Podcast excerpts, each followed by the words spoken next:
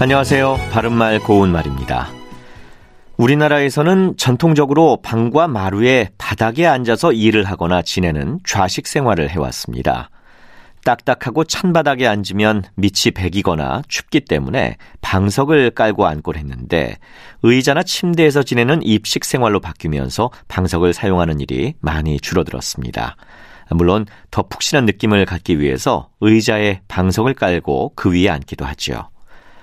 근데 방석은 방석인데 사람이 앉기 위해 사용하는 것이 아닌 바늘 방석이라는 것이 있습니다.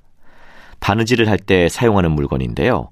바늘을 꽂아둘 목적으로 헝겊 속에 솜이나 머리카락을 넣어 만든 수공예품을 말하지요. 그런데 바늘방석이 비유적으로 쓰이면 앉아있기에 아주 불안스러운 자리를 뜻합니다. 이와 같은 뜻을 가진 표현으로 가시방석이나 송곳방석 같은 것도 있는데요. 예를 들어 그는 자기의 실수로 일이 잘못돼 가시방석에 앉은 기분이었다.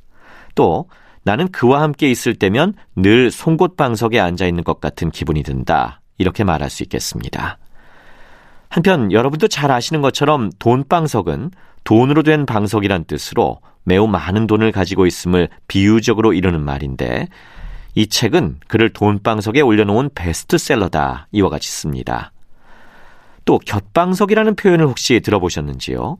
이것은 주인 곁에 앉는 자리라는 뜻으로 세력이 있는 사람의 곁에서 가까이 지내는 사람을 비유적으로 이루는 말입니다. 바른말 고운말 아나운서 이규봉이었습니다.